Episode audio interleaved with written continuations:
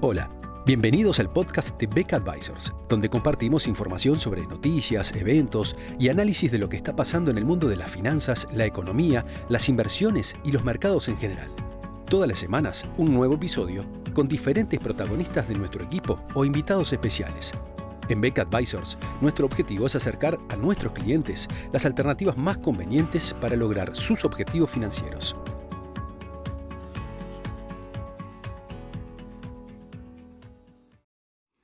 Los metales, como el oro, la plata, suelen ser considerados activos de reserva o de protección en momentos donde la inflación comienza a aumentar y el dólar se debilita,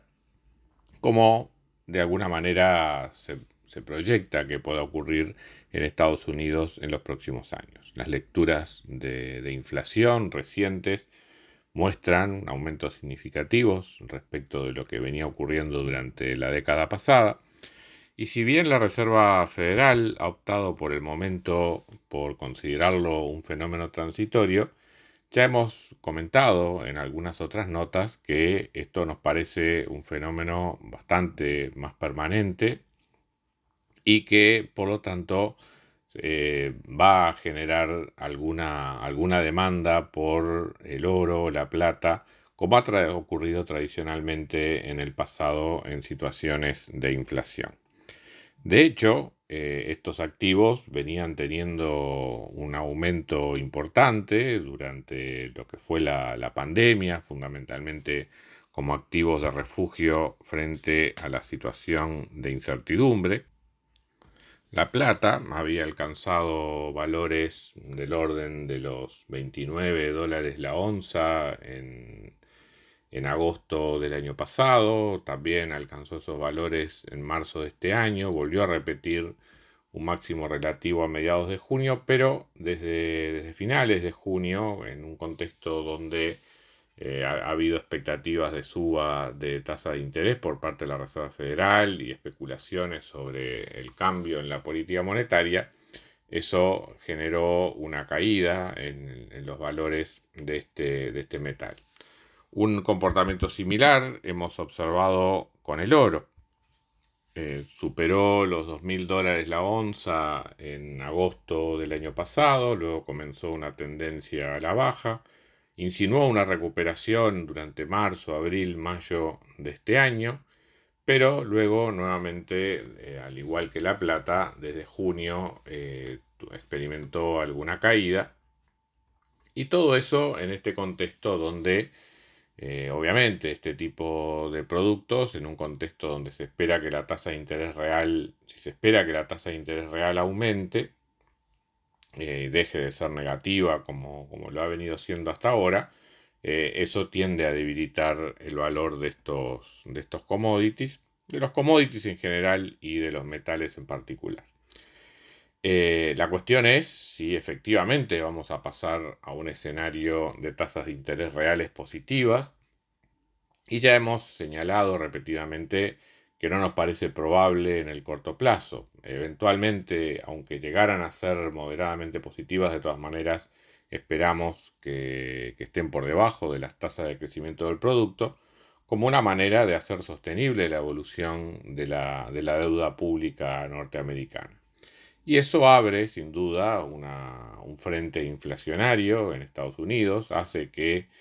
más allá de los factores transitorios que pueden hacer que la inflación haya llegado a, superar el 4%, medida excluidos los, los rubros más volátiles como alimentos y energía, de todas maneras, pensamos que por más que baje, no va a descender más de 2,5 y eventualmente va a retomar una tendencia creciente en los próximos años a partir de ese nivel. La propia deuda pública norteamericana, que también es considerada un activo de refugio en tiempos de incertidumbre, eh, tiene por delante un panorama difícil que el mercado por ahora no ha incorporado en los precios. las tasas de interés de 10 años se mantienen relativamente bajas. Eh, cuando se viene, digamos, en los próximos meses una discusión parlamentaria respecto del aumento del tope de deuda que en un contexto donde además la deuda pública norteamericana va a seguir teniendo también una tendencia creciente en los próximos años debido a los déficits fiscales de la administración norteamericana, hacen que eh, la, discusión política sobre el déficit fiscal y el tamaño de la deuda eh, se va, a volver a estar presente, eh, especialmente como ocurre normalmente bajo gobiernos demócratas, donde el Partido Republicano eh, tiene alguna influencia en el Parlamento. Recordemos que la mayoría demócrata es muy estrecha, por lo tanto va a haber alguna discusión política a ese respecto en los próximos meses. Y eso eventualmente también puede llegar a causar algún daño en las expectativas y en, en la demanda, digamos, de los papeles públicos norteamericanos.